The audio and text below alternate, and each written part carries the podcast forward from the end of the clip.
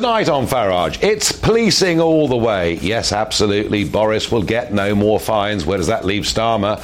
We're being told by a very senior police regulator that police must use discretion if people are out shoplifting. Should people really not be arrested for shoplifting? We'll discuss and debate that. Are we being ripped off at the fuel pumps? Hmm, I wonder. And joining me on Talking Pint, star of stage and screen, Bobby Davro.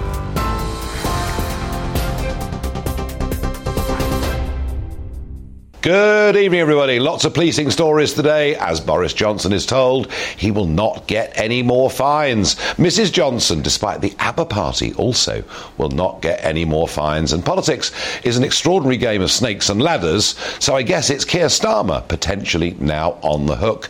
We'll talk about that. But something I consider to be far more serious are the comments of Andy Cook, the new Chief Inspector of Constabulary.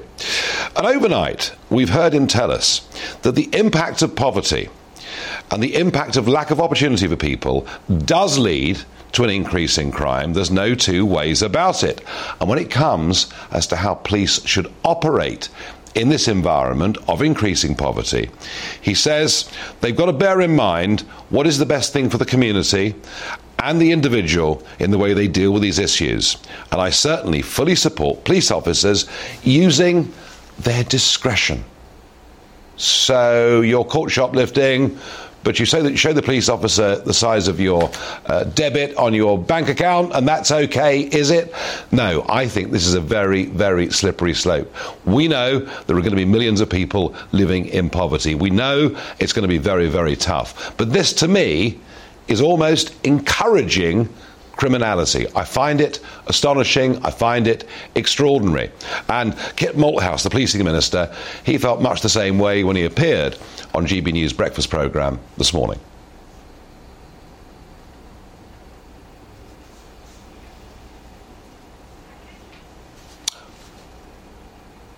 Well, uh, well, I was hoping for that clip from GB News, but for some reason we haven't got it. I thought the gremlins had all been cleared, cleared up, but obviously not. You tell me what you think. Should shoplifters be prosecuted? Yes or no? Farage at gbnews.uk. First, let's think about Westminster. I'm joined by Tom Harwood, our political correspondent. Tom, I mean, one never knows with this what's going to come next. So it seems to me that Boris Johnson got a fine for walking into a room not knowing there was a birthday cake going to be presented, but he's not going to be receive a fixed penalty notice for anything else. It's the most extraordinary roller coaster, and this whole story since the beginning of Partygate has been a roller coaster. At various points, the Prime Minister's position has seemed incredibly safe. At various points, it has seemed like the Prime Minister would be gone in the morning. I mean, we'll remember um, there, there, was one particular moment just before the uh, MP Christian Wakeford uh, defected to the Labour Party. Just before then, Whips estimated that we were one or two letters to Sir Graham Brady away from the Prime Minister having a no confidence vote forced upon him. And then suddenly there was unity in the Conservative Party again. I mean, this story has been the most remarkable one of ups and downs. And yet again, this morning, uh, late this morning, just before midday, uh, we had it confirmed that the Prime Minister would not receive mm, any more fixed notices. It's something that surprised so many people. And indeed, I was sitting in that lobby briefing this morning, or this early this afternoon, yeah. with, with the uh, Prime Minister's official spokesman. And we, journalists around the room from various different publications, had to ask the question three or four different times really? No more fixed penalty? The, the Met Police have told you no more fixed penalty notices because everyone was expecting, because that bar was so low for that first After the first fine. After the yeah. first fine, yeah. everyone was expecting, well, if they're going to fine him for this cake, the, the, what else? Three or four more. Just about everyone in the country would potentially be uh, subject so to if fines. he's got but that, that, he's obviously very happy with that. We've still got the Gray report to come, That's we? certainly true. What, what this now means, because we'll remember, back in January, we were expecting this Sue Gray hmm. report, mm. and then at the end of January, the Met Police launched this investigation. Now, that meant that Sue Gray couldn't publish anything about the uh, events that were being investigated. So now, finally, the Met Police investigation has concluded. We're expecting Sue Gray's report early next week. She's working quickly to finish it and wants to publish it as soon as possible, and crucially before the summer recess, so that this can all be sorted and be, in and, this. And, and that report, I'm guessing, will be more about the culture that existed within number 10. Would that be right? Well, we got a taster of it uh, in the interim report that was published mm. in the middle of the police investigation. And it did speak about culture. And of course, this isn't just about number 10, this is about Whitehall as well, the whole civil service. Sometimes I stand outside Downing Street and explain to viewers this isn't just sort of the one door that we know, it all connects. Number 10 yeah. is connected to number 11, is yeah. connected to number 12, 9, and all the way down yeah. Whitehall as well. These are hundreds of offices and hundreds of people. Um, but yes, clearly something was quite wrong, and clearly there was a mindset, a sort of bubble mindset within Downing Street throughout a lot of this pandemic. No, well, it's going to be very interesting to see what she says, but it looks like the Boris, uh, it's over which means in this extraordinary upside down world that suddenly it's Keir Starmer potentially in a lot more trouble. Well, the, the fate of the leader of Her Majesty's opposition rests in the hands of one of the smallest police forces in the country. It's really quite extraordinary that a small team uh, in Durham Constabulary will decide. will decide if Sir Keir Starmer remains as leader of the Labour Party or not. Now, the Labour Party is outwardly confident. Today they have been sending uh, photographs of what happened inside Durham Miners Hall on that evening in 2021 in April. Now, it has to be said, a lot of people say that April, well, of course, it wasn't full lockdown. Well, it was the same month that the Queen sat alone at the funeral of her husband uh, in Windsor. Mm-hmm. It was the same month where indoor socialising, indoor mixing was banned. And so this really is a fairly serious investigation. Clearly, Durham police feel like it has met the grounds for investigation, and we keep hearing changing stories. At first, Sir Keir Starmer yeah. said six people were there, then 10 people. Now we're thinking 20 people were there. Um, it just seems like the story keeps, keeps shifting about who was there, about how much curry yeah. was ordered what was drunk. Was this a social event or a work gathering? That is what must be determined. Well, Tom, the best thing for you, you and I on this is not to make any predictions at all because this is a totally unpredictable game. And thank you. Well, I have to say, the Met's behaviour over, over all of this has been really astonishing. Uh, one minute they're going to, the next minute they're not. Uh, really very, very odd. But not as odd as those comments from Andy Cook that I mentioned earlier, the new Chief Inspector of Constabulary. So basically, what he's saying is is when people are poorer, they are more likely to commit crime. I, I, I do half wonder whether that's not a very insulting comment to those that are struggling financially. But more alarming to me is this idea that police officers should use discretion when it comes to street crime, when it comes effectively to shoplifting. And I, I worry what sort of door that opens up. Well, Parm Sandhu, former chief superintendent in the Met, joins me on this. Just to begin, I mean, what on earth have the Met been doing over these Downing Street parties? You know, the, the, the Sue Gray report had to be suspended. Uh, what have they been thinking?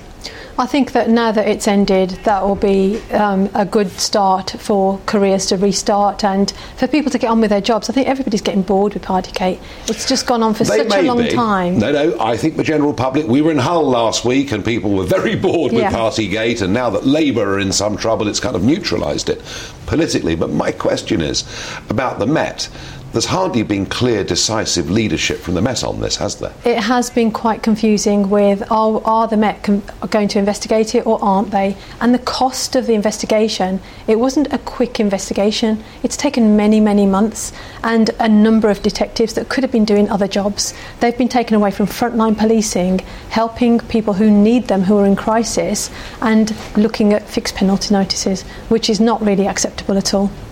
No, and what about Andy Cook? What about this new chief inspector um, of the constabulary? I mean, he, he's the regulator, effectively, you know, for the 43 police forces across the country and how they behave and what they do, and, and, and that's where many complaints would go from members of the public. Um, there may well be a link between increased poverty and crime, although, as I say, I think that's quite insulting to many poorer people. But, I mean, how do you use discretion with a shoplifter? Police officers have always been able to use discretion. It's nothing new. But what what is being suggested here is if you get a person who is stealing food to eat, not to feed a drugs habit, but to eat, should we be clogging up the court system with that person or should we be looking at what help that person needs because normally police get involved when there's a crisis. But so how, it might be that that but, person. But how would you judge it? How would you judge it? I mean, you talked about police officers' time being, being used up over potential fixed penalty notices. I mean, what do you do? You say, right, okay, we've caught you with a loaf of bread, you know, under your overcoat. We're now going to go through your bank balance. We're now going to find out what your financial state of affairs is. How on earth, on the spot, can a police officer make that decision? I think that decision can be made because if you've got a, a pensioner or a person who's trying to feed their family and they have stolen a loaf of bread, mm-hmm. you need to direct them to food banks, social services. You do need to get involved with that family as a police officer, but do you really need to criminalise them? Shouldn't you be looking so at how a way out? Where do you draw? I mean, you know, is somebody um, is somebody who could afford a year ago you know, to have three or four bottles of wine a week and, you know, roast twice a week and steak on a Thursday and fish and chip takeout on a Friday, but now has trimmed that down a bit. I mean, where do you say that somebody is so poor they're allowed to shoplift? That's the problem. But no one's saying that. No one is saying that you're allowed to shoplift. But what, what Andy Cook has tried to say is that each case has to be judged on its own merit. Because if you've got a person who's shoplifting every day, of course they're going to be charged. But if you've got a person who's driven to desperation. And I don't think that Andy Cook is saying that poor people are criminals. However, poor people can become criminalised if the criminal justice system is used against them more than others. And that's where we need to be really careful because some of these individuals, we've got a crisis at the moment, we've got a cost of living crisis. Mm-hmm. Some of these individuals are genuine people who work hard, who are driven to desperation, and they just that. might need some I, help. I, I, I don't doubt how difficult things are, and they're probably going to get quite a lot worse. I just wonder finally is this not soft policing? Is this not sending a message that actually, if you go and shoplift and you tell the copper, you know what, I'm really poor and struggling, he'll let you off. Police officers aren't there just to present people to the courts. You'd, you'd have nothing going to court. You wait two years to get a rape um, to court at the moment. You know, cybercrime affects 50% of the people, and yet we haven't got enough police officers to go and visit burglary victims. So if you're clogging up the system with the little old pensioner who's got a loaf of bread, mm. that's not right. That's where discretion has to come in. You've got to have those checks and balances in. And police officers are there to help the public, not just to lock them up there's two parts to policing. Well, that's a very you know compassionate angle that you put there. I I have to say, Palmer, I'm still very concerned that it is opening the door potentially to a lot of people thinking I can get away with this, but we will see. Thank you for Thank joining you. me on the programme. Now, this big debate that's going on about whether we should put a tax on the oil and gas companies because they've had this big bonus of price rises. And Sir Keir Starmer's leading the charge on it, but actually there's quite a few in the Tory party now agreeing. And snap public opinion polls when people are told, we'll tax the companies that are making an extra £30 million a day in the North Sea and cut your fuel bills. Well, it does, on the face of it, sound quite attractive. We drilled down on it last night. It would lead to about £2 billion being raised. It would barely scratch the surface of the problem of domestic users. But I fear that Boris Johnson, who tends to follow opinion polls rather than lead public opinion, is going to U turn on this and put a windfall tax on those companies. I've written a piece today for the Daily Telegraph Online saying I think there's a better way.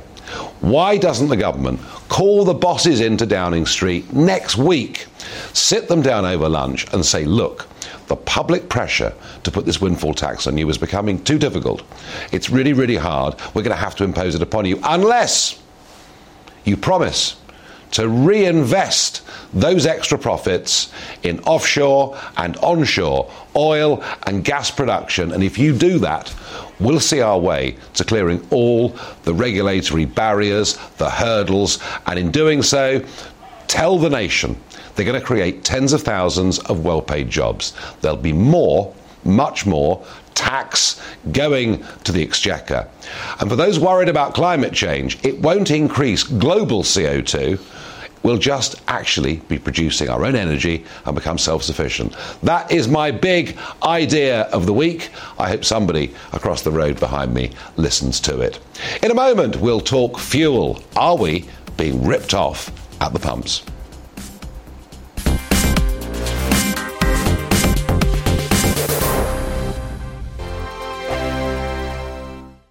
Your reaction on whether shoplifters should be prosecuted regardless of the state of their bank balance. One viewer says stealing is stealing. It's taking something that belongs to someone else until you give something in return. Chrissy says thieving is thieving, no matter the reason why.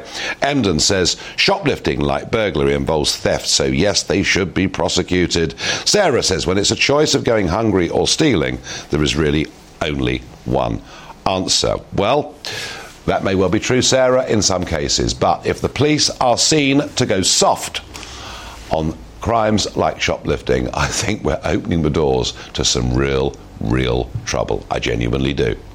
Now, Linton on Ouse was proposed by the Home Secretary. Remember, we're going to ship young males off to Rwanda, but people will be sent also to Linton on Ouse, a little village in North Yorkshire. And today, they've been out protesting. And Anna Riley, GB News' Yorkshire and Humber reporter, has been there. She joins me now. Hi, Nigel. Yes, there were more than 100 villagers that turned out to protest, and they had the message of wrong plan, wrong place. These are the signs that they're holding up. They believe that this is just the wrong place for them. There's going to be up to 1,500 asylum seekers in the disused RAF base, and that's versus 700 villagers. They're saying that they've just not got the amenities here, and they've also got concerns for their safety. I spoke to people during the protest, and this is what they had to say. The whole plan is completely unsafe for the police, the refugee charities, the villagers. Everyone is saying that it's the wrong place to put 1,500 asylum seekers. There's no facilities for them. We're not against the refugees. If it was 1,500 British white lads, it would still be the same, it's overpowering. It would mean for our village that the asylum seekers outweigh the villagers by three to one, which is very intimidating for people living in the village, the community. It's upsetting. Yeah, it's just really about like safety for us women. I feel like there's no safety put in place, and um, and um, it's things like me and my friend going out for a run. Um, we will no longer be able to do that anymore. Um, yeah, it's, it's singly or in a group. I just don't feel safe at all clearly a lot of upset and anger amongst villagers here. They're currently in the village hall behind me having their parish council meeting. There's members of the Home Office there, there to discuss the concerns of the villagers. In the next two weeks, we're being told up to 50 asylum seekers are going to be relocated to this RAF base. So there's currently discussions going on as to whether the increased policing is going to happen in the area, whether there's going to be CCTV, extra amenities. That's all being discussed right now, but clearly a lot of anger here in this village.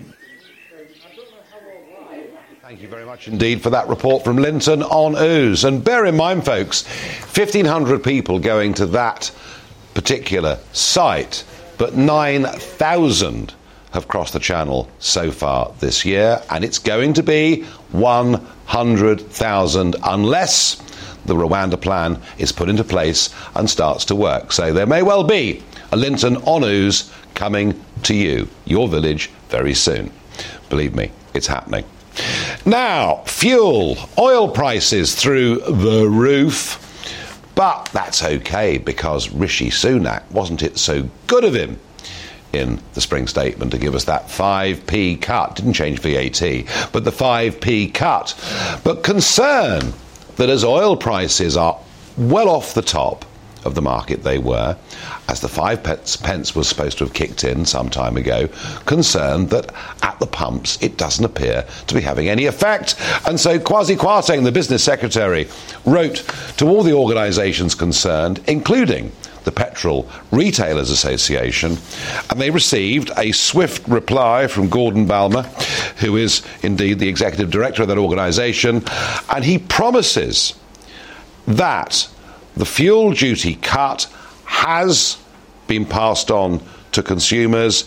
He makes the point that there are many other factors that have increased costs on fuel retailers. Well, that's what he says. I did invite the petrol retailers to come on the show this evening. They declined. They have been on this show before, and I very much hope they will come on again.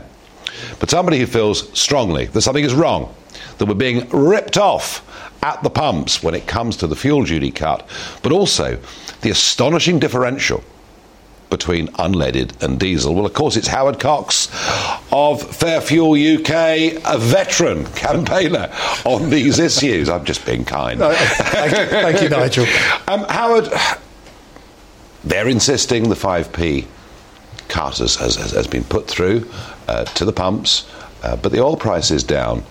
What do you think is going on? Well, we did a survey, Nigel, with something like 50,000 of our supporters, all drivers, and we asked them, did anyone see that 5p cut? And bear in mind, when Rishi uh, Sunak stood up at that dispatch box, and on that day, uh, Kwasi and him wrote to every single retailer saying it must be actually shown at 6.30 that evening. Yep.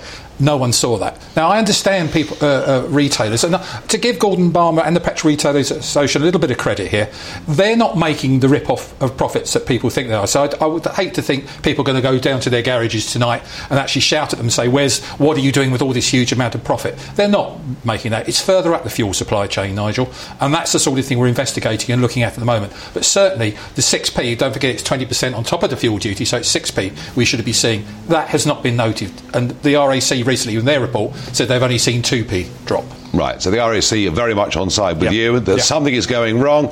And please explain something to me. 20 years ago, we were told you must all switch to diesel, it will save the environment. And also, of course, you got more miles per gallon with diesel Yes. on the long run than you got with petrol. You still do. Um, and actually, I remember when I first bought a diesel car at about that period, I think it was a penny cheaper Yes. Than petrol was. And now it is what, 15p more per Well, litre? You're absolutely right. Before we were told to drive diesel, diesel was always cheaper than petrol. We're the only nation in the world now that prices diesel more than petrol. Oh, Yes, the only nation, certainly in Europe, we're the only uh, nation, and we're the, still the highest tax drivers in Europe, despite that five to six p uh, invisible fuel duty Yeah. cut. Um, so why the differential? well, no one knows. This is the point. We're, we're, I'm working with backbench MPs, and hopefully, not, it we'll be making announcements shortly. We want to launch a body called Pump Watch, a bit like Ofgem, Ofcom. Why hasn't 37 UK drivers, 37 million UK drivers, why haven't they got some sort of consumer price protection? Why haven't they got that? Uh, we're looking at today, and I looked and before I came on to see you. Today's fuel uh, uh, diesel wholesale price is 8p less than petrol. I repeat, 8p less. The wholesale price is less. 8p less. And yet, as you know, if you just go down any garage, you'll And see it's, 14. one, it's 182 It's 14p or, more. Yeah, 182 a litre at the moment, Yeah. something like that. There's a 23p difference, and and, and they're making So around. it's, so it's not about availability. I, mean, I, No. I, I know a fair bit of it is is is, is of course, you know, uh, Russia is is where uh, I'm afraid so much of it's produced. But but but so you're arguing. I mean, y- your suspicion is we're being ripped off on diesel, isn't I'm, it? I'm, I'm to- uh, they're using that as their cash cow to rip us off easily. Petrol is not so profitable at the moment. In fact, some areas, of, I understand, they're losing money at the forecourts. But why are they doing this? What we want is transparency and fair pricing. When you drive into a garage and you hear that oil prices have gone up or they've come down, Yeah. you have no idea what the, the price is going to be at the And, pumps. and there's a lag time anyway, isn't Yes, there? Yes, there is. There is a lag time between what the spot price of oil is and, and, and you know, you don't know uh, whether the chain have, have bought forward on the market or what they've done. I mean, that's difficult to tell. Um, I think this really needs looking at. Yes. I, I actually think, Howard, having read up on it today, I actually think the differential between petrol and diesel is actually potentially a bigger scandal than 5p given to us in duty cut not being noticed. And we're going to write. Yes, this programme is going to write to Gordon Balmer. We're on quite good terms with him.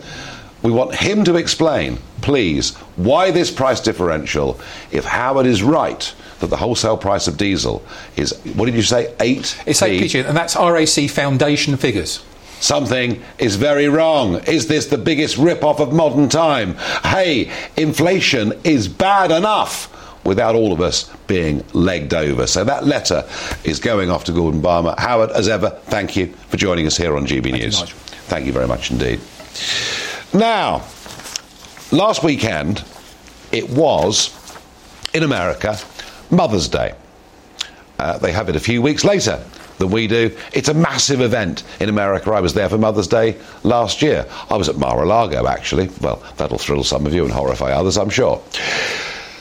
Calvin Klein put out a Mother's Day advert of what I think is supposed to be a pregnant man. Have a look at this picture.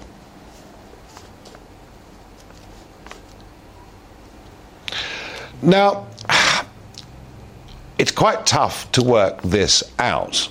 That looks like a man, but actually it's a woman that has transgendered to being a man and had some um, breast surgery. You can probably see the scars on that picture, but has now become pregnant and is about to have a baby. And I looked at that picture and I thought, well, why on earth would Calvin Klein be putting this out? But they say that actually this is highlighting the reality of new families. That is what Calvin Klein have said in their advert. Well, I tell you what, I don't think it is. I wonder how many females that have become trans men are pregnant at the moment and what as a percentage of the population that is it will be absolutely minute so i find that picture a bit odd a bit disturbing and I find the attempt by Calvin Klein to tell us this is now absolutely the way that it is wrong. But I tell you what's worse, in my opinion, and that is this TikTok video. Why do I find this video so difficult? Well, I'll tell you why. Because TikTok, TikTok is something that young kids looked at. I had a letter from a viewer this week saying his nine year old girl was effectively being forced to go on TikTok to join in dance routines at school.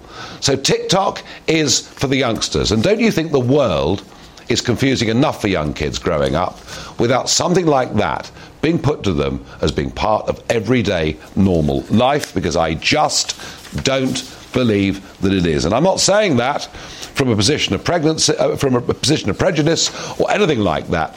I'm just saying that we're confusing young kids by doing this. Another What the Farage story that I thought was quite disturbing, really, was the NHS appears to be making quite a mess of a large number of operations. Surgical tools were found post surgery in over 100 patients last year. Uh, there were also uh, many operations, 171 operations done on wrong parts of the body, a total of 407 never events last year in the NHS. A never event is something that should never ever happening, which is a somewhat sobering thought. But maybe one thing that can cheer us all up. I've absolutely refused, religiously refused, to cover the Wagatha Christie case that has dominated our newspapers so much. This battle, this libel battle that's gone on between the Vardys and the Rooneys, and nobody is coming out very well. But the good news is the Vardys have said whether they win or lose this case, they're emigrating to America. And all I can say is hooray, and I hope you have a lovely time with Harry and Meghan. Now, in a moment, I'll be joined on Talking Pints by all round entertainer Bobby Davro. Hold on to your hats, we're back in a moment.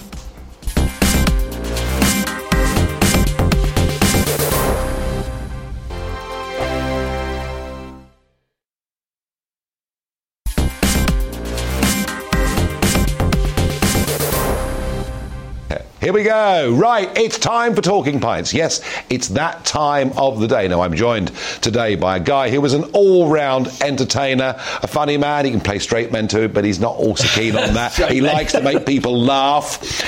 But let's just see a clip of him before I introduce Bobby Davro. Here he is, a few years ago, playing Gazza. Uh.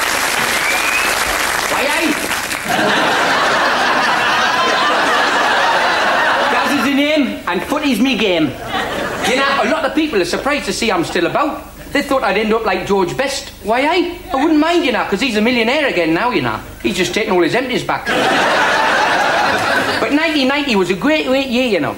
I remember first off, right, there was a World Cup.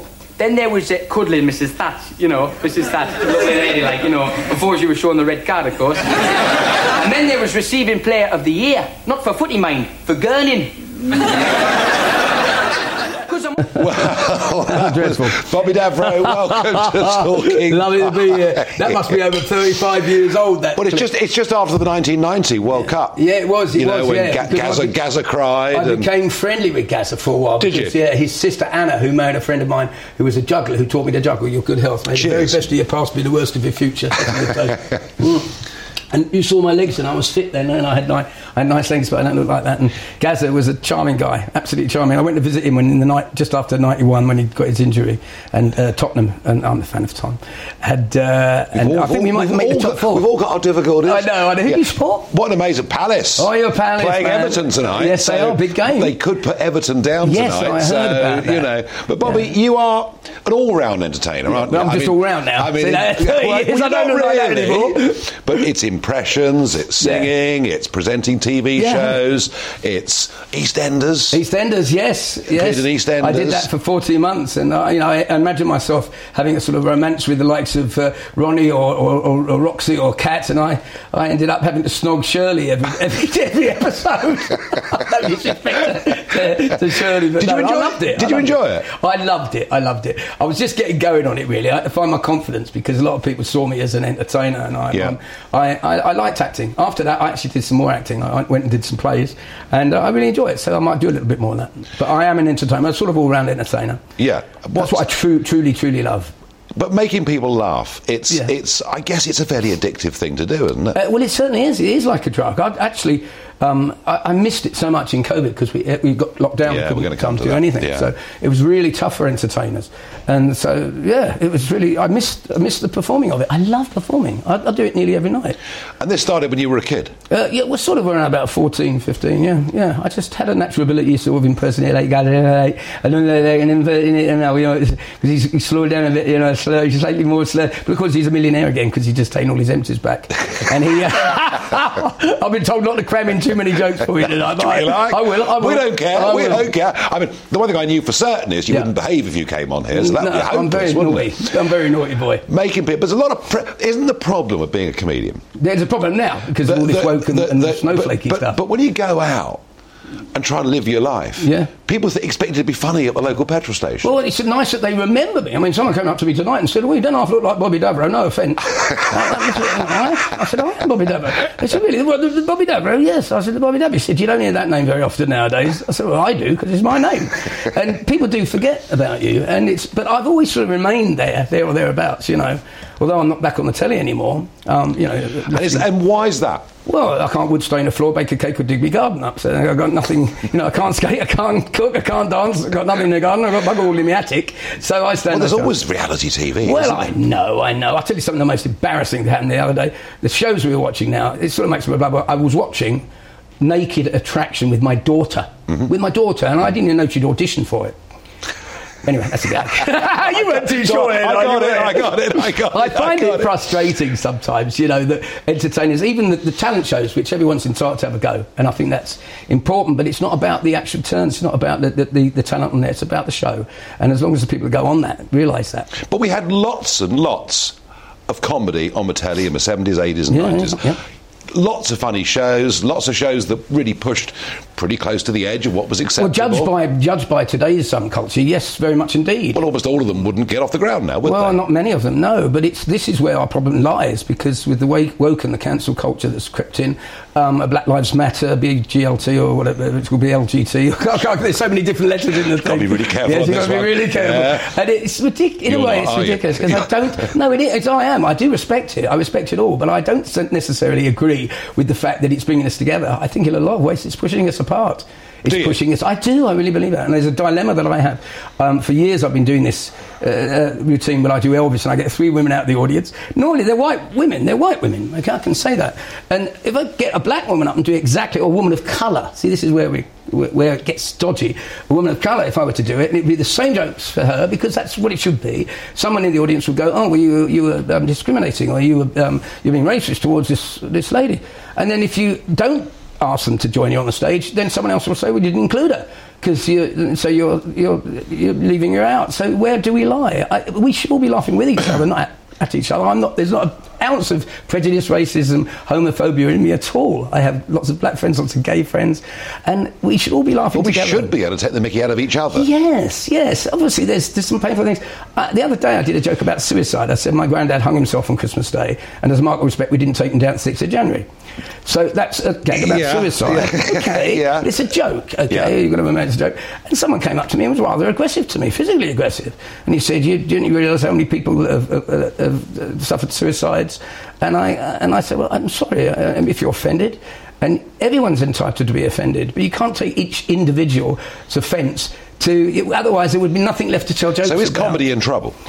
Yes, I think it is, but I, the likes of Ricky Gervais proves that it, it isn't. The cancel culture isn't healthy. Just because you don't like someone, if you take somebody like Chubby Brown or Jim Davidson, who's a friend of mine, they do concerts, and if the people in the town or in the city want to go and see him, they should So be entitled yeah. to see them. So they can still book a venue. Yes, but the, the people in the theatre don't think it's necessarily good, so they ban those people. Um, but that's not fair because we don't all hold the same views. And prejudiced, or, or, or um, it's everyone's entitled to be offended. Everyone is, but it doesn't necessarily make you right. It doesn't mean to say that we should all be offended. And should we have the right to offend? Um, yes, we should. Yeah, because you, but but what offends you might not offend me. And yes, everyone's got the right to be offended, but it doesn't mean there used to be a, a, a- an attitude where people would um, would basically um, find prejudiced, but now we actually actually seek it. We actively seek it. We go out there to be offended on things that really we never came into our lives before. Apart from you, Yeah. and before all this began, Yeah. who's the best comedian? Um, in England, as far as I'm concerned, and this is my own opinion, Yep. is Freddie Starr. Freddie Starr was probably the funniest guy I ever saw that came through through my generation. Um, there's some wonderful Michael McIntyre. Michael McIntyre doing an impression of Michael. There's some brilliant young comedians about, brilliant. Um, but there's also comedians from, from our era, from my era, that aren't really getting a chance to go on there and do it. And people like what we do. And it doesn't matter that you don't. But It's Teddy's not doing it anymore. Well, not really. Not really, little bits of it. I mean, when you were, you know, in the eighties, Yeah. you were doing a lot of stuff on telly. I mean, you were a yeah, big, was- big I had my star. go, and everyone has a go. and that's you were, and you were making the big bucks. Yes, it, compared to now, of course not. But you know, uh, it's it's it varies, doesn't it? Sometimes, like footballers. I mean, my girlfriend's father was um, uh, Billy Wright, Yeah. who's uh, who was he, he earned. I think I'm allowed to say this. He earned fifteen thousand pounds in thirteen years of professional football. Now they wouldn't get out of bed for fifteen thousand quid. Maybe some of the Palace players. I thought there, semi-final of the FA Cup. Yes. middle of the table. They Yes. haven't done bad, have no, they? They've done very well. and one of No, my well, friends, there Jim, you go. He'll be really happy that they've, they've done well. But so I think football supporters, are, it's a bit like comedy. Um, that, you know, someone stopped me on a plane once, and I was having a laugh with some friends. Funny enough, a lot of footballers. And uh, this, I was messing about, and this woman stopped me and said, "You're not funny." I said, "I beg your pardon." She said, "I don't think you're funny." I said, well, my friends are laughing. And she said, well, I don't think you're, I don't think you're funny. I said, well, I don't think you're attractive. Doesn't mean to say that you met someone with bad eyesight that might have married you, but she said, that's offensive. I said, no, no, I'm, I'm giving it back to you. I don't mean it. But why? And I said to, it was um, um, Alan Brazil was sat right next to me in this ye- yellow shirt, garish yellow shirt. I said, do you like that shirt you're wearing, Alan? Said, of course I like it. I said, they make people, uh, they make shirts like that for people of your taste. And that is what comedy is. Co- comedy Yeah. is taste. And you either Yeah. like it and um, Ricky Gervais once said something really wonderful. He said, I like a pound for everyone, every person I've offended with my humour. And he said, hang on a minute, I have got a pound for everybody I've offended. it, offence is not given, it's taken. Yeah, and that's all part of free speech. Free speech, I believe in that. Yeah, strongly. no, well, I, I, I actually do think, and, I, and some of these stories I cover on here, you can't believe the nonsense that's going on. And yet, I don't know, Bobby, I think that pendulums go back and forth. Yes, they do. With these social trends. Yes, And yes, I think, you know, I think it'll come back in the right direction. It shouldn't cause hatred. It shouldn't cause discomfort. I, I, I really don't think that it should do. I think I was in PC World yesterday. God, you've got to be careful what you're saying there. Just to lighten it up a bit. But I'm a true believer in uh, free speech. There you are. And um, as long as you're not doing it purposely to create um, someone, especially as a comedian, I think you're entitled to talk about anything you want to do and joke about it because it is a joke. Yeah, yeah, yeah, yeah, yeah, And yeah. if I've offended someone, they'll get over it. And I say, sorry, I'm sorry you well, offended. you want to try big in politics and try to be funny. I mean, oh, I mean, I had a go. It's It fake was- news, fake news. You know, Donald. I'm doing the Donald just to do an impression for you. Donald J. Trump. What does the J stand for? Genius, genius. and uh, pol- politically, I'm, I'm very neutral. I don't really follow politics. Geopolitics, I'm interested in. People like George Friedman, I, I listen to and, and watch on the, on the videos uh, on YouTube and stuff. So you like current affairs? But I love current affairs. Yeah, Yeah. I, I watch it, and I'm very, I'm, I'm- and I'm uh, a devout atheist, so I watch a lot of stuff about religion, uh, and I, I respect everybody's faith. You know, and, but I find that science is the thing that I absolutely devout atheist. I'm a devout atheist. I, I don't like religion and what it causes people. But if you have a faith and it brings you comfort, then you're entitled to have that. I don't find it's knowledge. I, I, I love Yeah. the universe and finding out why we are all here and why we're living in this reality. So we get into the real Bobby Davro. Yes, here, yes, quite serious Bobby Davro. you know, because I'm a big Brian Cox fan. It's amazing. I'm just cramming a few impressions. No, good. We love it. We and I love it. don't do you. I, you know, I could try. You know, I, I, you've got that thing. In, yeah, but I'm not really political. Tony No. Blair. I used to, you know, I used to do Tony Blair. and I told the same jokes as Tony that I do as um, as Donald J. Trump. So my politics is is sort of. And uh, you've kept out of that, and probably very sensible. I think so. I haven't got a tough enough skin to to really take on the, the people that uh, uh, that have strong views. Well, and the internet, you know, the Well, internet. if everyone's you, a critic. If you, express a view, I mean, Yeah. Do you do social media? I only do Twitter, really. I don't really understand it. I, I'm not very good at it. Te- I'm a bit of a technophobe. I do a little bit. But I believe live and let live, the freedom, the freedom of speech, that's what makes democracy, and we live in a democratic country. And I'm uh, compassion. I think you've got to have compassion for people. And, you know, I'm very privileged. But I'm not in that box with saying just because I'm white and uh, I'll say middle aged. I'm not even middle aged know. I'm pushing 60, pushing, I'm dragging it. And I don't think that uh, that, that um, we should be compassionate to everybody, to human beings. I don't think we need um, scriptures to tell us how to be moral. I think you're either moral or you're not moral. Interesting. Now, lockdown was a catastrophe for you, It wasn't it? certainly was. It was awful. I had to sell the house, and then sadly my father died, uh, which didn't make things easier. But then there's a flip side to everything. You you you can look at it. It was an awful time with Dad dying, but I because I wasn't working, I could spend more time with him. And um, so that's the that's the, the, the glass half full. You've got to be glass half full. So, what was it? A couple of years without earning any money, basically. Yeah, 14 months without any money. I sold my house and uh, things were tough. But I'm okay. I'm so much better off than so many other people. I'm blessed. I've got three gorgeous kids. And, you know, when I count my blessings, I count them twice. And I'm trying to be as positive as I can. Yeah. So, what that's it. next? What next with Bobby Davro? Well, I'll plug my show coming up in Crewe. Do. Do on the 27th of the 27th of May. I will be at Crewe um, um, uh, Theatre, Lyceum Theatre, coming up Yeah. and do a one-man show. I work maybe two or three times a week, Yeah. and that's enough for me. I, I love working. I love working. I love singing. I love, love doing.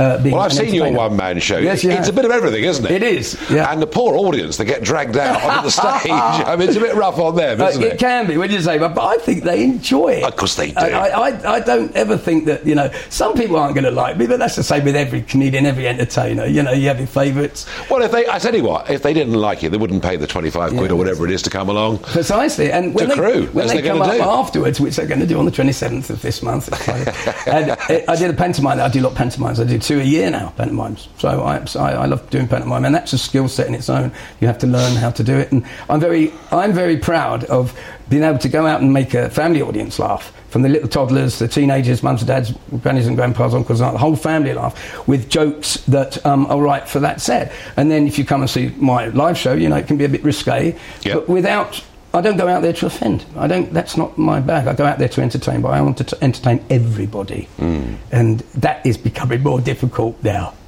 It's becoming much more difficult. But I still keep trying. Keep doing what you do. You've brought a lot of joy, Yeah. a lot of happiness to a lot of people, and I know you're going to go on doing it. Well, thank you very Thank much, you Nigel. for joining me on Pleasure to meet you. Great to see you here. Cheers, your good Thank health. you. This is my first drink, by the way. I haven't touched a drop of alcohol for 35 days. Really? Yes, that's not consecutively. That's over 25 years.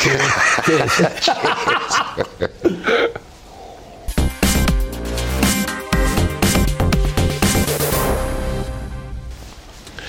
Well, it is time for Barrage the Farage. You've sent your questions in. I have not had a sneak preview. I'm keeping Bobby here because hmm. it may be too difficult for me.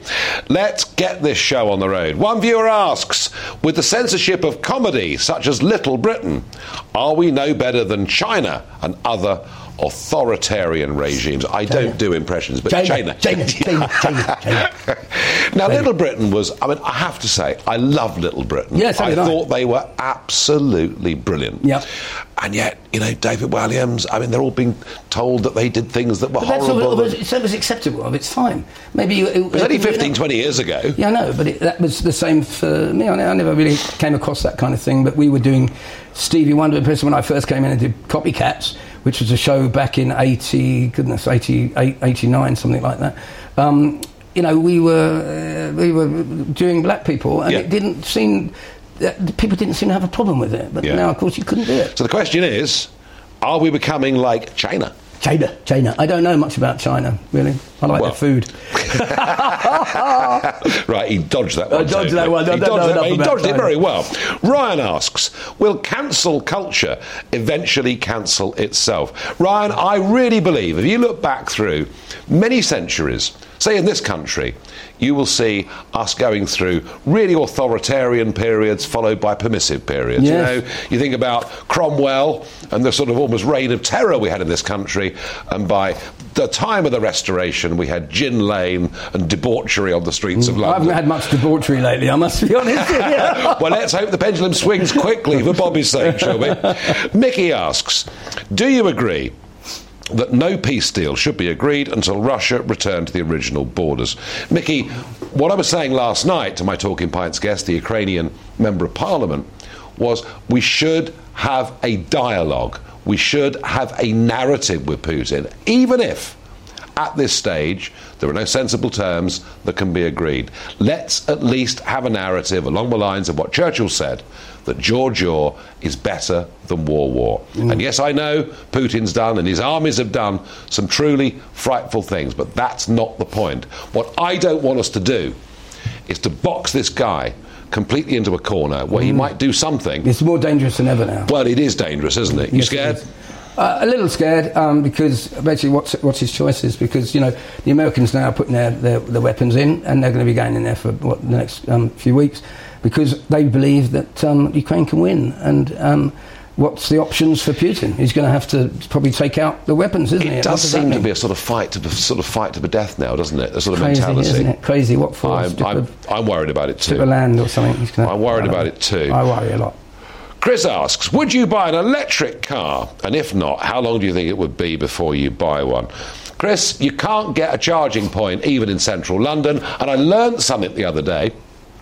There are commercial vans.